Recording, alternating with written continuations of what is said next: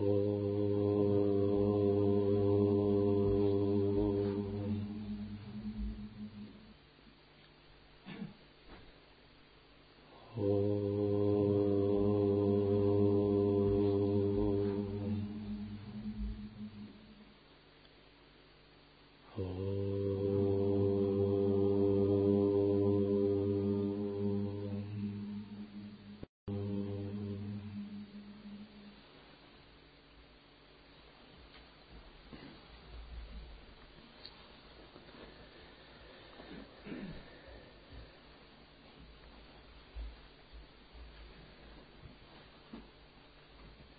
Шри Шанкарачарья Атмабодхах Самопознание.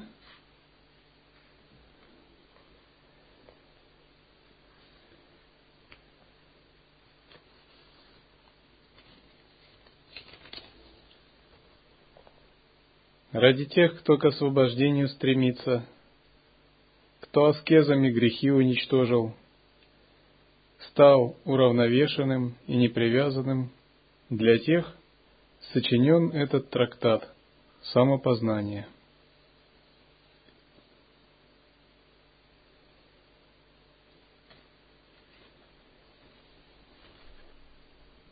Трактат Атмабудха – это коренной классический трактат по видению, то есть по воззрению или фундаментальной основе философии, которую мы практикуем – хотя это нельзя назвать философией в строгом научном смысле. Видение это, конечно, не философия и не метафизика. Видение это скорее живой опыт переживания ситха, переданный доступными словами. И когда он передается по цепи ученической преемственности от гуру к гуру, то как бы это видение, не прерываясь, доходит целиком прямо до вас, прямо сейчас даже спустя тысячу лет после Шанкары.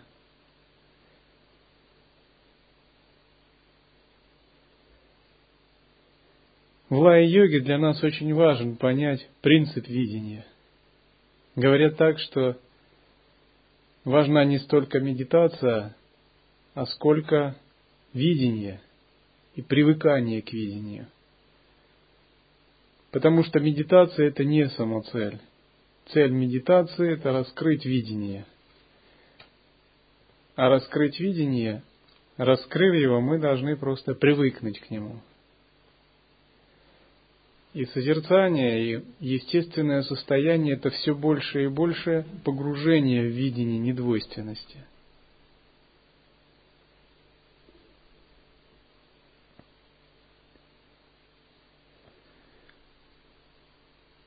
по сравнению с другой духовной практикой, постижение самого себя воистину единственное средство для обретения свободы. Как огонь необходим для приготовления еды, так без знания не достигнуть освобождения.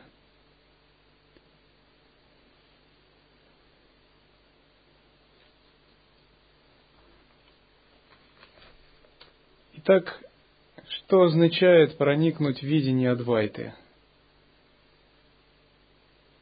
Это означает радикально переменить все свои взгляды на жизнь, целиком.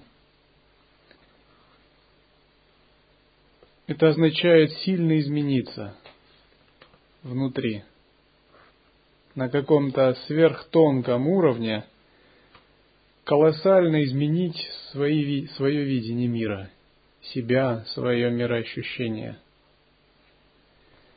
И только если готовы к таким колоссальным изменениям внутри, то Адвайта для вас. Если же вы как бы не готовы к такой трансформации, то первые 20 лет вы просто как бы выполняете базовые практики, накапливаете заслуги, интеллектуально чуть-чуть философскую базу создаете – Однако для тех, чей ум ясен, у кого есть качество вира йогина, кто бесстрашен и готов на все для того, чтобы реализовать просветление, кто обладает наилучшими качествами, такими как воля, целеустремленность, решимость, самоотдача, желание ради освобождения свернуть горы. Отсечение всех привязанностей, целеустремленность, усердие в практике, вивека, распознавающая мудрость. Для него Адвайта является колоссальным шансом в этой жизни поменять себя радикально и войти в это самое видение за довольно короткий срок. Адвайта очень отличается от обычного видения мирского. Мало того, она очень отличается даже от видения обычных так называемых практикующих низших путей. То есть даже среди практикующих Адвайта стоит особняком, как вершина, потому что даже духовным людям нелегко, нелегко в нее проникнуть, нелегко понять, нелегко ее признать, реализовать, потому что это, запредель, это запредельное воззрение слишком высоко.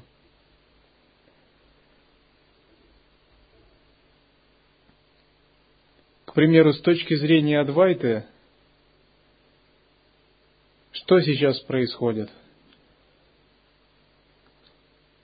Сейчас происходит разворачивание, развертывание лилы Абсолюта.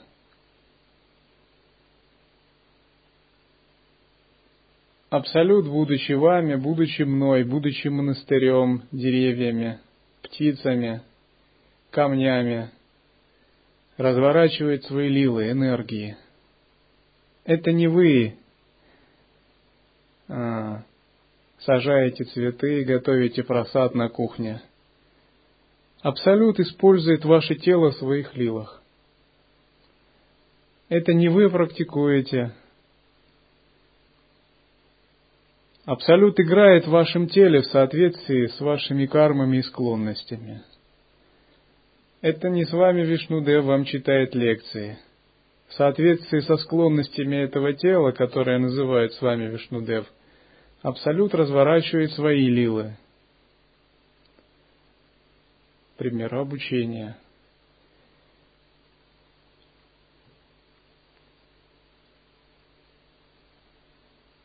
Точки зрения Адвайты не существует богов, адов, родственников, монахов-мирян, сыновей, дочерей и матерей, животных, чего-либо еще. Существует только Абсолют.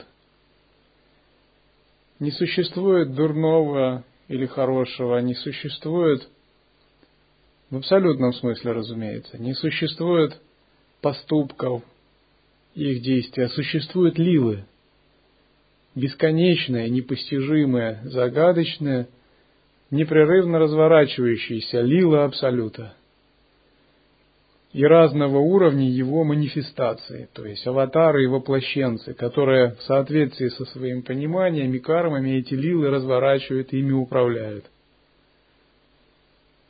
И существуют воплощенцы, которые осознали в себя в качестве таковых и которые еще не осознали. Но по сути все это непрерывная манифестация и разворачивание лил Абсолюта –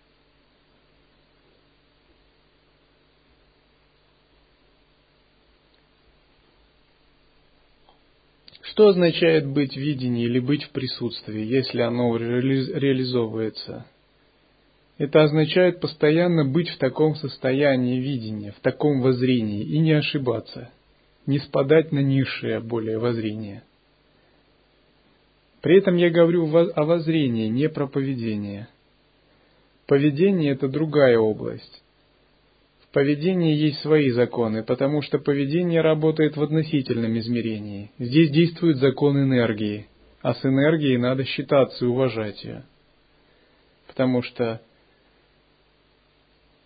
если одно существо абсолют и другое существо абсолют, но в относительном измерении то существо, у которое больше способности оперировать шакти вследствие ясности, оно выше по иерархии. В абсолютном смысле нет никакой иерархии, нет ни гуру, ни ученика, ни богов, ни адов, ни животных. То есть все свято. Не то чтобы нет, а все есть, но нет различий. Все изначально уже трансцендентно. Абсолютно трансцендентально. И Абсолют, развлекаясь, манифестирует себе и играет в разных телах. В некоторых телах он играет в мирян, в некоторых монахах, в некоторых в учителей и святых, в некоторых ситхов и богов. Тем не менее, это тот же самый абсолют. Это подобно тому, как если бы кукольник показывал вам кукольный спектакль, одев перчатки, изображая различных персонажей. Тем не менее, кукольник один и тот же, какие бы он роли или персонажи не принимал.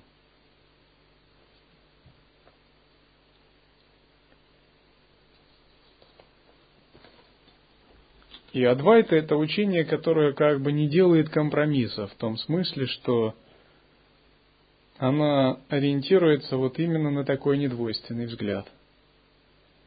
Однако, знакомясь с таким высоким воззрением, как Адвайта, есть большая опасность потеряться в нем, заблудиться. Действительно огромная опасность. Потому что, когда вы касаетесь этого, она дает вам свободу, внутреннюю огромную свободу. Но если вы неправильно ей распорядитесь, вы сделаете ошибку и можете ввести себя в новую иллюзию. Поэтому говорят так, разделяй воззрение и поведение. Другими словами, имея абсолютное воззрение – в относительном измерении, в поведении, уважай относительное видение. То есть придерживайся одновременно внутри абсолютного воззрения, вовне понимай относительный мир с его энергиями, потому что он никуда не девается.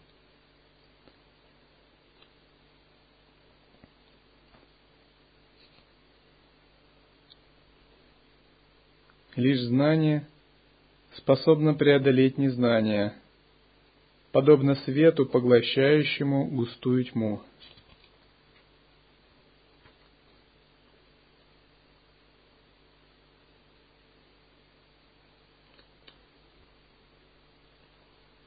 Из-за незнания ограниченным кажется я.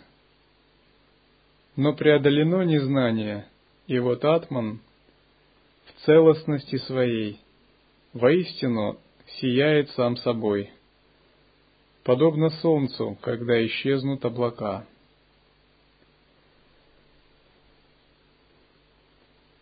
Объяснение Адвайты срывает пелену, покров сознания.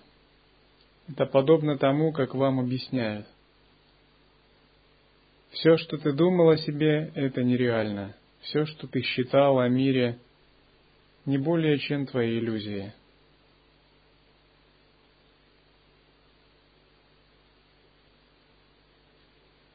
То есть, в относительном, как кармическое видение, любое кармическое видение существует, но только как кармическое видение, не само по себе.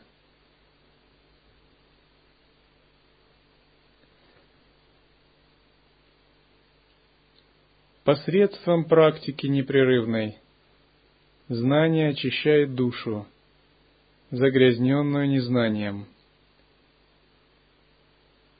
Завершив же это, знание само исчезает, подобно порошку ореха катака в воде.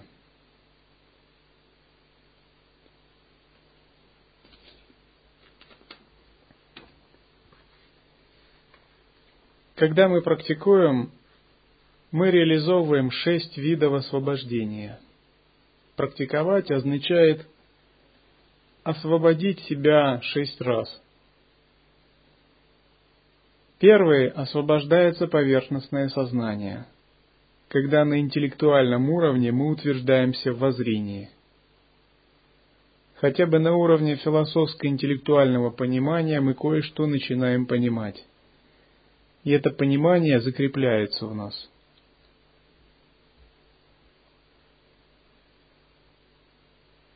Затем освобождается реально поверхностное сознание. Интеллектуального понимания недостаточно. Что это означает? Даже если мы знаем наизусть тексты Шанкары, Атмабодха, Вивека Чудамани, это еще не означает, что мы в самом деле освободились. Это только интеллектуальное освобождение разума, когда мы обрели какую-то веру. Истинное самоосвобождение поверхностного сознания наступает, когда вы научились самоосвобождаться, породили обнаженное осознавание с помощью созерцательной практики и научились самоосвобождать мысли. То есть у вас уже есть некоторый опыт созерцательного состояния, и вы перестаете доверять концепциям, как самосущим, а доверяете созерцательному состоянию, и когда возникают концепции, вы их самоосвобождаете. Вы можете с ними работать, но тем не менее вы всегда признаете самоосвобожденное присутствие как самое главное. Когда это происходит, говорят, что ваше реальное поверхностное сознание самоосвобождается – Концепции, двойственные представления ваши не имеют больше над вами силу. Но это тоже самое начало, потому что даже если вы поддерживаете обнаженное осознавание на уровне поверхностного сознания, у вас есть еще подсознание, то есть свапна, состояние сна. И следующее освобождение происходит в подсознании – когда самоосвобождение проникает в подсознание, и вы можете созерцать в снах, освобождается ваше подсознание. Никакие подсознательные образы больше на вас не оказывают влияния. Подсознание подобно огромной кладовой или бездне. Оно связано со вселенскими энергиями. Бывает так, что проходит несколько лет практики, и человек начинает осознавать, какие пласты внутри него кроются, огромных энергий.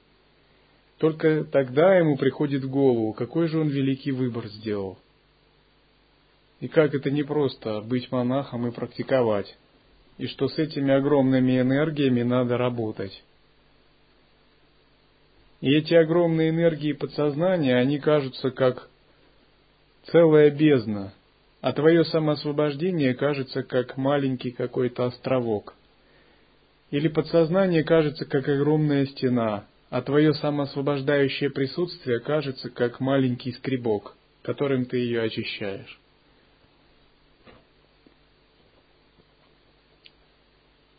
Тем не менее, когда-нибудь и подсознание освобождается. Когда йогин устойчиво может медитировать во сне, на самом глубоком уровне образов его подсознание становится свободным. Что означает подсознание освобождается? Это значит его присутствие тоньше, чем ментальные образы. Образы подсознания очень быстрые и тонкие. Можно сказать, они руководят сознанием обычных людей. Но у йогина его присутствие еще быстрее, еще тоньше. И оно может освобождать подсознание. Таково третье освобождение.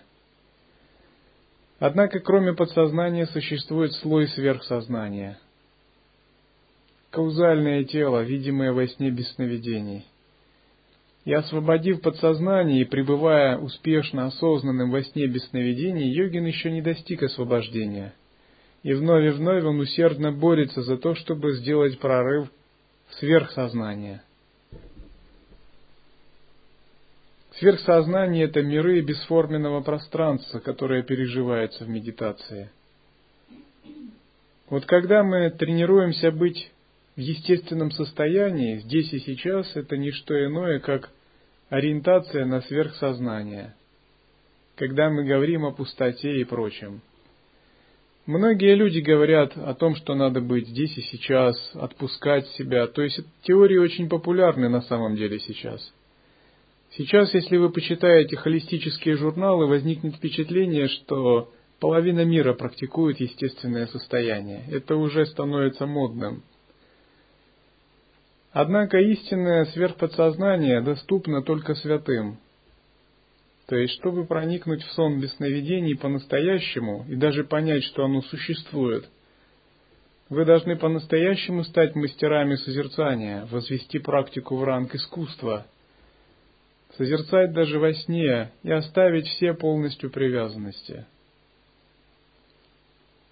Потому что обычным людям это недоступно. И когда йогин освобождает сверхсознание, он делает новый прорыв и может созерцать во сне без сновидений.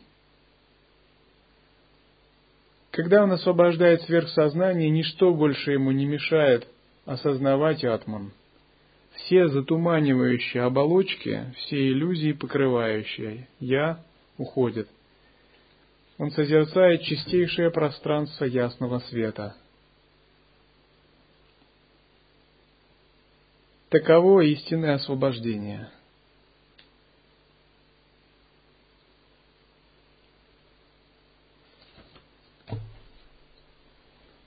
Этот мир приходящий, переполненный страстями, неприязнью и многим другим, действительно похож на сон. В какое-то время он будто бы кажется истинным, но становится нереальным после пробуждения души.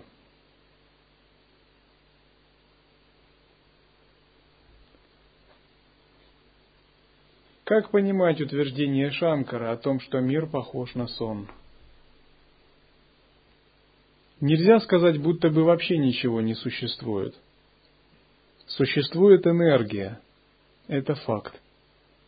Эта энергия есть манифестация Абсолюта. Но наша интерпретация энергии заставляет воспринимать нас как, это, как определенный мир. Вот эта интерпретация создает кармическое видение, локу. И тогда мы воспринимаем то, что называют майя, иллюзия. Ну, какой пример можно привести?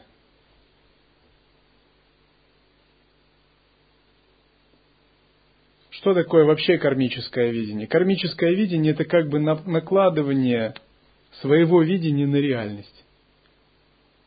К примеру, сегодня я в одном городе видел вывеску, ну, обычная афиша.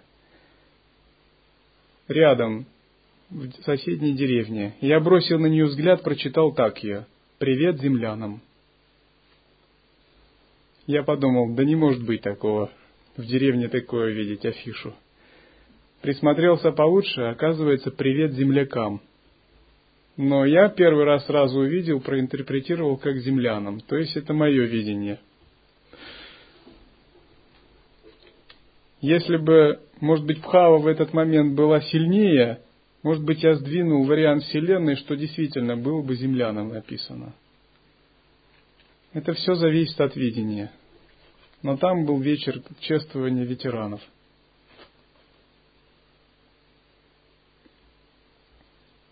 Видение – это интерпретация, которая заставляет удерживать определенный слой кармического видения.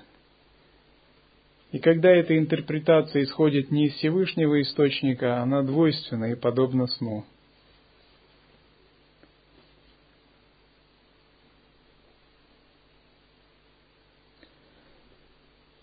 Мир словно иллюзия серебра в перламутре. До тех пор воспринимается как истинный, пока не познан Брахман недвойственный, основа всего сущего.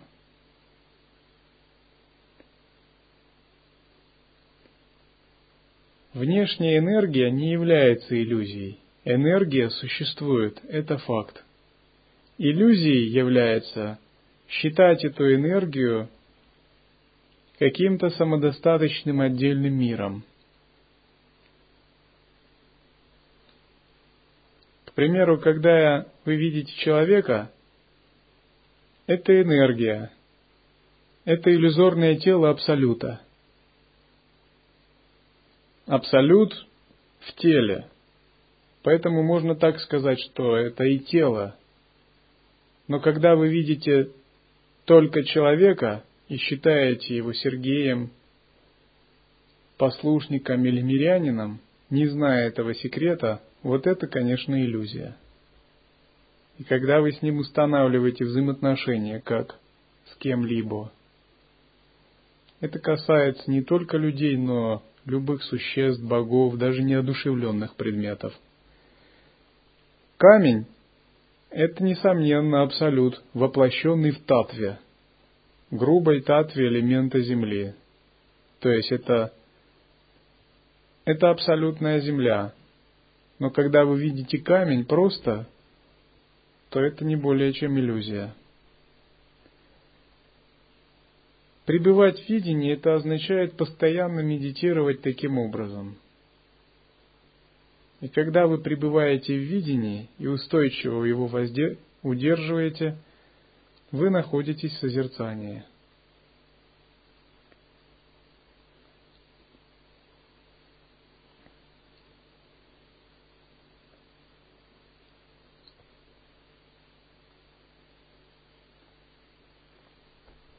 Миры рождаются, живут и умирают. В этом материальном мире, основе всей Вселенной. Но это и есть сам Верховный Владыка. Кажется, что внешние миры существуют сами по себе. Но на самом деле это и не что иное, как одно единое огромное тело Абсолюта – Абсолют не является какой-то непроявленной формой. Абсолют всегда связан с энергией. Он всегда может манифестироваться, проявляться в образе энергии и играть. Поэтому то, что мы видим, это непрерывно разворачивающиеся лилы, игры Абсолюта –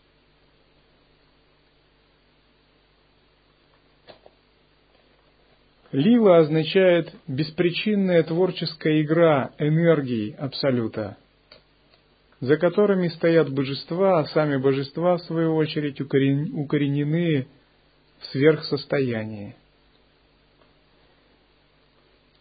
Аджняни – тот, кто не имеет освобождения, сталкиваясь с чем-либо, не распознает эти лилы. Он видит это как нечто материальное, мирское, обыденное.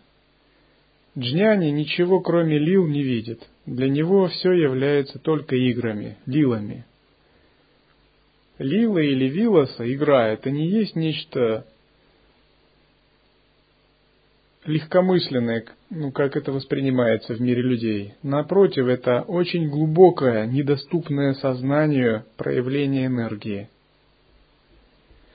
Часто, когда я слышу какие-то разговоры от Хармия, и как бы вижу, что человек не понимает, я ему говорю, не надо так все воспринимать примитивно. Не надо. Все не так просто, как ты думаешь. Мир гораздо сложнее, чем ты думаешь. Не считай то, что ты думаешь сейчас, за абсолютную истину.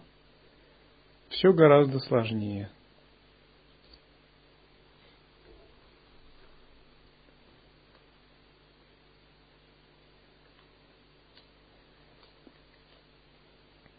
Однажды Кришна пас коров,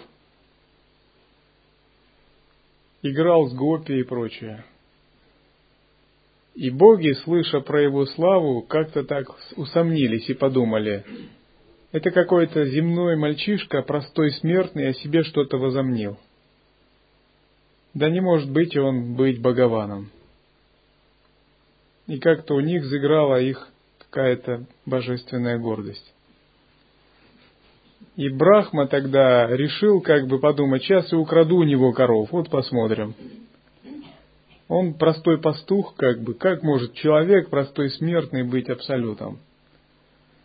И Брахма своей магической силой, используя Тирот Ханашакти, скрыл коров, то есть сместил кармическое видение, где коров нет вообще, они исчезли. И когда он захотел посмотреть замешательство на лице у Кришны, он увидел, что коровы существуют как ни в чем не бывало, ну, то есть другие какие-то коровы. А Кришна будто вообще даже не заметил и продолжает их пасти, и как бы словно вообще Брахма ничего не делал.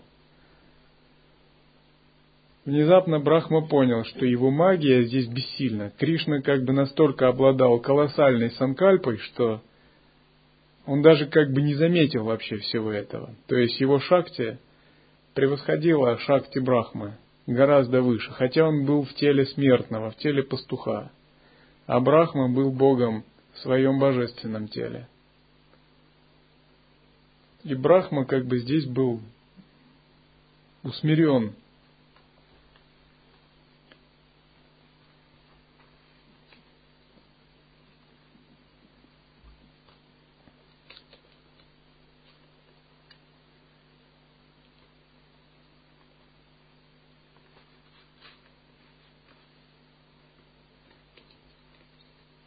Привыкать к видению – это означает постоянно помнить о таком воззрении и не допускать ошибок в воззрении. То есть воззрение – это означает где-то на внутреннем уровне вы непрерывно так воспринимаете реальность.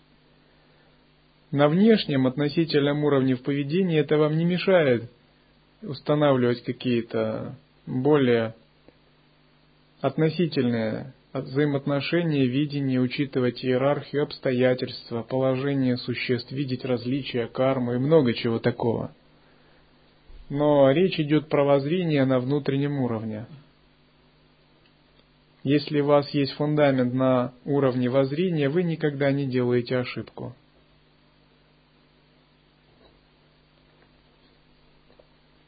И с абсолютной точки зрения воззрения что означает – Абсолют не сходит вас прямо сейчас, и он проявляется в вас. В соответствии с прошлыми лилами в этом теле он будет проявлен полностью или частично для вашего сознания. У некоторых абсолют растворил уже поверхностное сознание, обосновался. У некоторых вошел в подсознание, у других даже в сверхсознание. У третьих он вошел не только в сверхсознание, но начал трансформировать прану, энергию, следующий вид освобождения. Когда после растворенного сознания растворяется прана, очищается полностью и растворяется до чистого состояния. У таких святых, как Гаракханат и Рамалинга, Сараха Абсолют растворил не только прану, но и татвы, элементы тела, то есть плоть, мышцы, кожу, кровеносные сосуды, кровь, лимфу, жидкости тела, так что они превратили свет. И с точки зрения недвойственного воззрения Абсолют непрерывно не сходит и проявляется в телах, как монахи, послушники, брахмачари, наставники, учителя, миряне – миряне, которые даже не практикуют, это свои лила абсолюта. К примеру, может какой-то мирянин родился специально, воплотился, чтобы построить зал Баджин Мандалы. Может, это вообще его цель воплощения была, и он 50 лет к этому шел.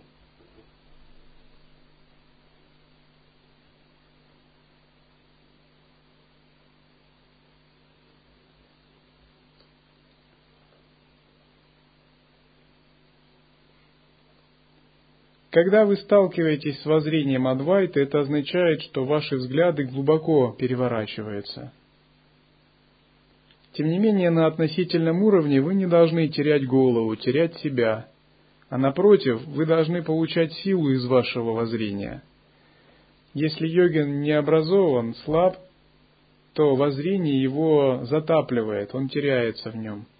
Это говорят потерять действие в осознавании, потерять действие видения.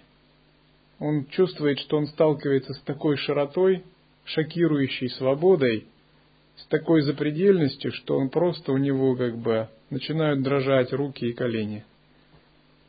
И он чувствует себя очень неуверенно. Он чувствует, что эта бездна как бы его пожирает. Многие, столкнувшись с этим ощущением, в ужасе отшатывались от него – Потому что если человек не очищен служением, самоотдачей, размышлением о непостоянстве и концентрацией, он не готов к такому воззрению. Тем не менее, опытный йогин, который достаточно опустошил себя, он радуется такому воззрению. У него нет страха, надежды, цепляний. Он говорит себе «вперед в пасть льва». Он с радостью открывается такому воззрению. И не только не теряет себя, а наоборот, он черпает силу из этого воззрения. Он черпает из этого творческую шакти и постоянно проявляет ее в относительном –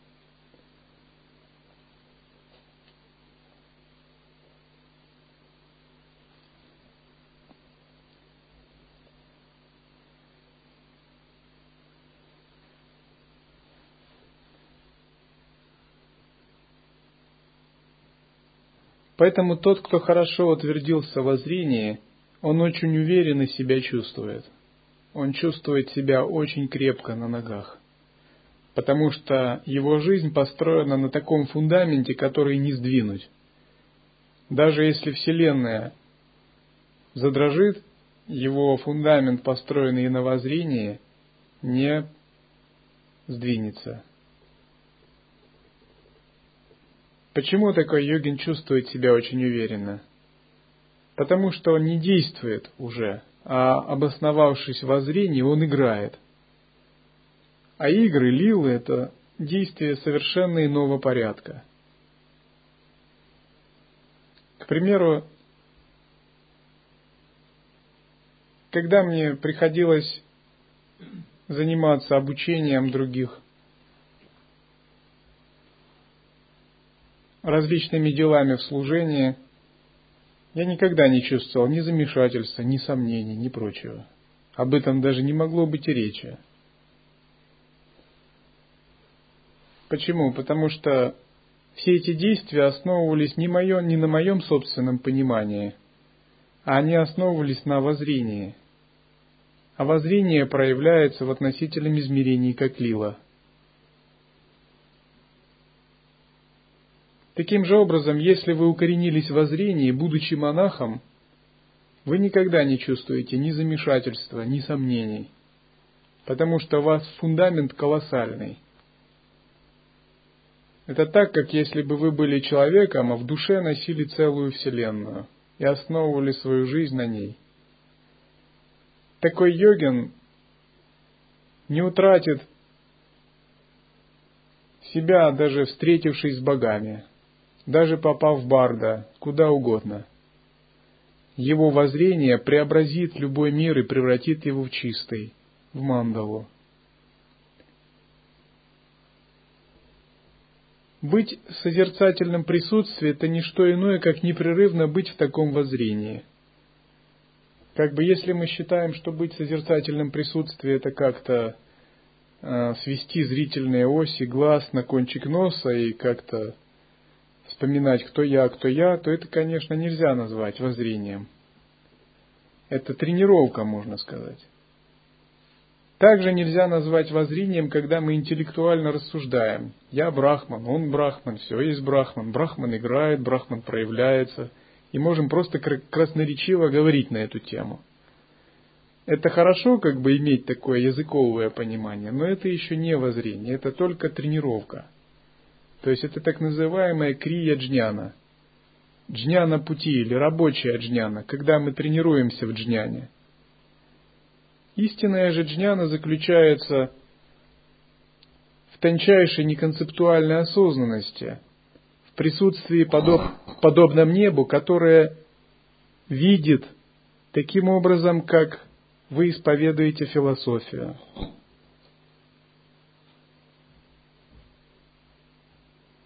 От высокого воззрения даже лампы не выдерживает.